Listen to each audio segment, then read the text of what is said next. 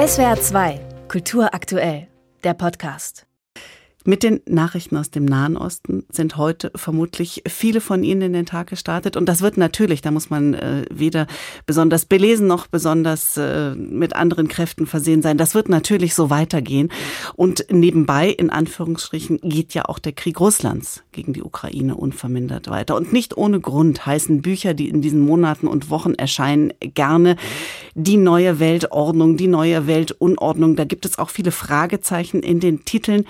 Es scheint also etwas durcheinander. Und die Frage ist, wie kommen wir da wieder raus?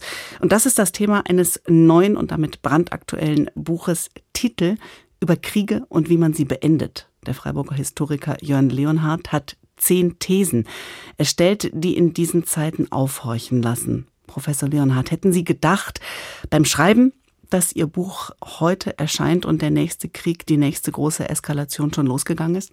Nein, das habe ich nicht gedacht und das ist natürlich auch entsetzlich. Man wünscht sich diese Aktualität nicht, aber zu dieser Zeitenwende, zu der Welt in Unordnung, zu dieser Unübersichtlichkeit gehört die Rückkehr des Krieges. Das ist für uns Deutsche vielleicht besonders schwierig nach den Erfahrungen des 20. Jahrhunderts und ich glaube, da hat man als Historiker auch was zu sagen und das wollte ich mit dem mhm. Buch tun. Jetzt schauen Sie in die Geschichte um, ich zitiere, in der Gegenwart besser zu verstehen, wie Kriege zu Ende gehen. Machen wir das äh, tatsächlich? Sie haben ja auch gerade äh, besonders die deutsche Historie angesprochen. Machen wir das zu wenig darüber nachdenken, wie Kriege zu Ende gehen und warum? Also ich glaube, das Grundproblem im Augenblick ist, dass wir ein, wie hat es ein Rezensent äh, genannt, ein äh, Kommentariat haben. Eine, eine große Gruppe von Experten, die sich mit diesen Fragen beschäftigt, die aber immer unter dem Druck stehen, zu sagen, was als nächstes passiert. Und ich bin als Historiker keine Cassandra-Institution. Ich kann nicht sagen, der Blick aus der Geschichte bietet uns die Blaupause, wie die Kriege in der Ukraine oder im Nahen Osten enden. Aber mein Argument ist, wenn wir uns mit diesen historischen Beispielen beschäftigen, dann können wir in der Gegenwart einfach mehr erkennen. Und das immunisiert, glaube ich, gegen viele der vorschnellen Vergleiche und Analogien, mit denen wir im Augenblick auf allen Kanälen, in allen Bereichen der Medien täglich bombardiert werden. Insofern ist das auch ein Beitrag vielleicht zur nüchternen Analyse, vielleicht auch ein Plädoyer für mhm. etwas Unaufgeregtheit.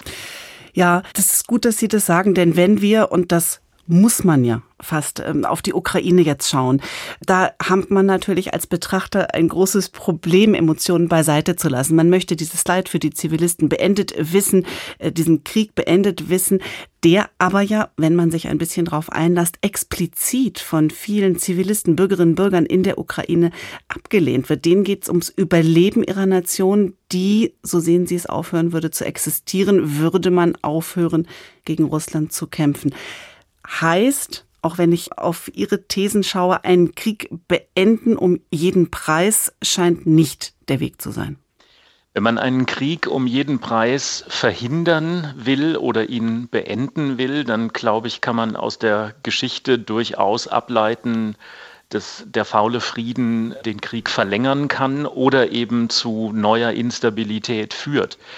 Ich habe in dem Buch ja mehrfach auf die 30er Jahre geblickt, als man aus der Erfahrung des Ersten Weltkrieges in London und Paris versucht hat, ähm, Hitler mit großen Konzessionen sozusagen zu einer Friedenspolitik zu bewegen. Und das hat am Ende nicht funktioniert.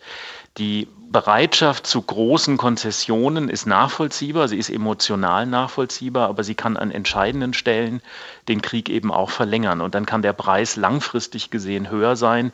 Und auch das ist etwas, was man in der Geschichte immer wieder gesehen hat.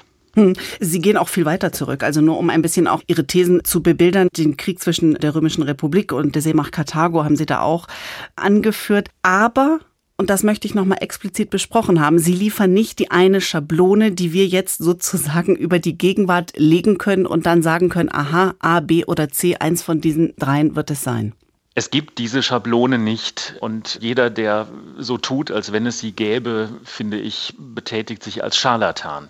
Es gibt diese Schablone nicht. Wir müssen uns auf diese Komplexität einlassen, auch auf diese Unübersichtlichkeit, auch auf die Verschiedenheit. Kriege sind unterschiedlich, sie gehen irgendwann alle zu Ende, aber mein Buch ist eben auch der Versuch zu zeigen, wie schwierig diese Wege sein können, welche Chancen sich vielleicht irgendwann bieten, etwa im Blick auf gegenseitige Erschöpfung Schöpfung, aber auch auf die Binnenlogik von Diplomaten. Was ist die Bedeutung von Kommunikation? All diese Themen spielen eine große Rolle. Und ich glaube, es ist ein bisschen auch der Versuch, ich habe es vorhin schon gesagt, nüchtern auf diesen schwierigen Weg in den Frieden zu blicken, mit dem wir aber in den nächsten Jahren zu tun haben werden. Denn wenn es etwas gibt, was wir aus der Geschichte sehen, dann, dass alle Kriege irgendwann enden. So entsetzlich die Augenblicke jetzt in der Gegenwart sind, irgendwann enden Kriege. Und dann muss man sich mit der Frage auseinandersetzen, um welche Faktoren muss man sich jetzt eigentlich kümmern, auf was muss man achten, um mhm. zu verstehen, ob ein Frieden vielleicht auch stabil werden kann. Professor Leonhard, kann man mit dem Wissen aus der Geschichte einen Krieg früher oder besser oder anders beenden, als man es tun würde ohne dieses Wissen? Man kann mit dem Blick in die Geschichte besser über die Glaubwürdigkeit und die Plausibilität nachdenken und vielleicht diesen Moment besser identifizieren, ab wann das Ende eines Krieges wahrscheinlicher ist. Davon bin ich überzeugt. Ausgangspunkt oder Idee Ihrer Analyse ist, dass es vor allen Dingen von der Natur des Krieges abhängt, wie der Weg zum Frieden aussehen könnte. So habe ich es verstanden. Sie haben viele Beispiele. Wie vertrackt sind denn historische Vergleiche, wenn wir auf die Gegenwart schauen? Sie sind vertrackt, weil jeder Krieg individuell ist. Ähm, wir haben etwa in der Ukraine im Augenblick eine Mischung aus einem territorialen Krieg, aber es ist eben auch ein Krieg um moderne Bilder. Wir haben einerseits ähm, einen Panzerkrieg, der uns an den Zweiten Weltkrieg erinnert, und andererseits werden Drohnen eingesetzt. Das ist ein Krieg, der über Social Media geführt wird.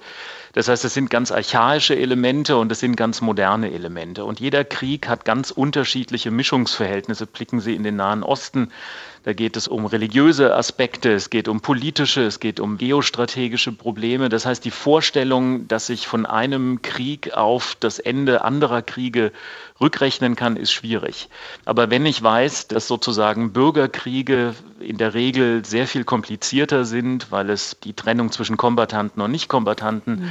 nicht mehr gibt und ähnliche Probleme, dann glaube ich, kann ich sehr deutlich erkennen, dass das Wesen des Friedens eben ganz viel mit dem Charakter des Krieges zu tun hat, so wie es auch mhm. im Dreißigjährigen Krieg oder in den Kriegen des 19. Jahrhunderts war. Heißt aber zum Beispiel, wenn wir auf den Nahostkonflikt schauen und da eben auf die Ungleichheit der Kombatanten, wie Sie es gerade nennen, das wird alles andere als ein einfacher oder schneller Weg.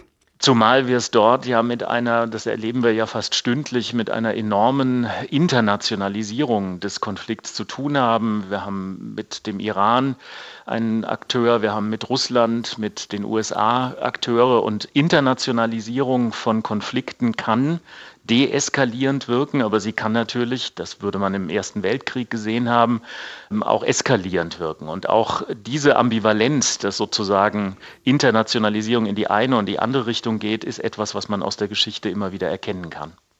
Aus der Geschichte erkennen, sagen Sie, aus der Geschichte lernen, hören wir auch oft, fordern wir oft. Sehen Sie Lerneffekte, positive?